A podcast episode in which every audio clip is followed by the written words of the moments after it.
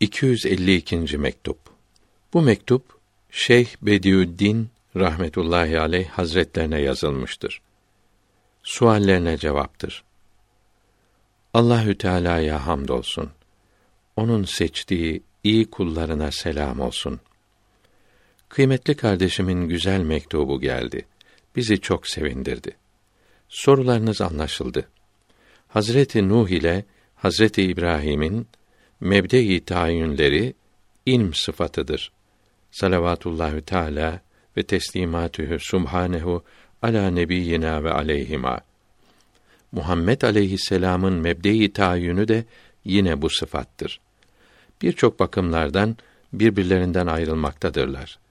Çünkü bu sıfatın bir yüzü alime karşı, öteki yüzü ise bilinen şeye karşıdır.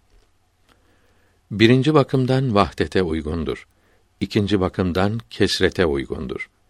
Bu sıfatta toplu ve dağınık olur. Her biri başka bakımlardan bir büyüğün mebde-i tayyünü olmuştur. Nübüvvet ve vilayet yüklerini taşımak için olan başka suallerinizin cevabı Hace Muhammed Eşref'e gönderilen mektupta uzun yazılmıştır. Bir daha yazmıyorum. Oradan arayınız.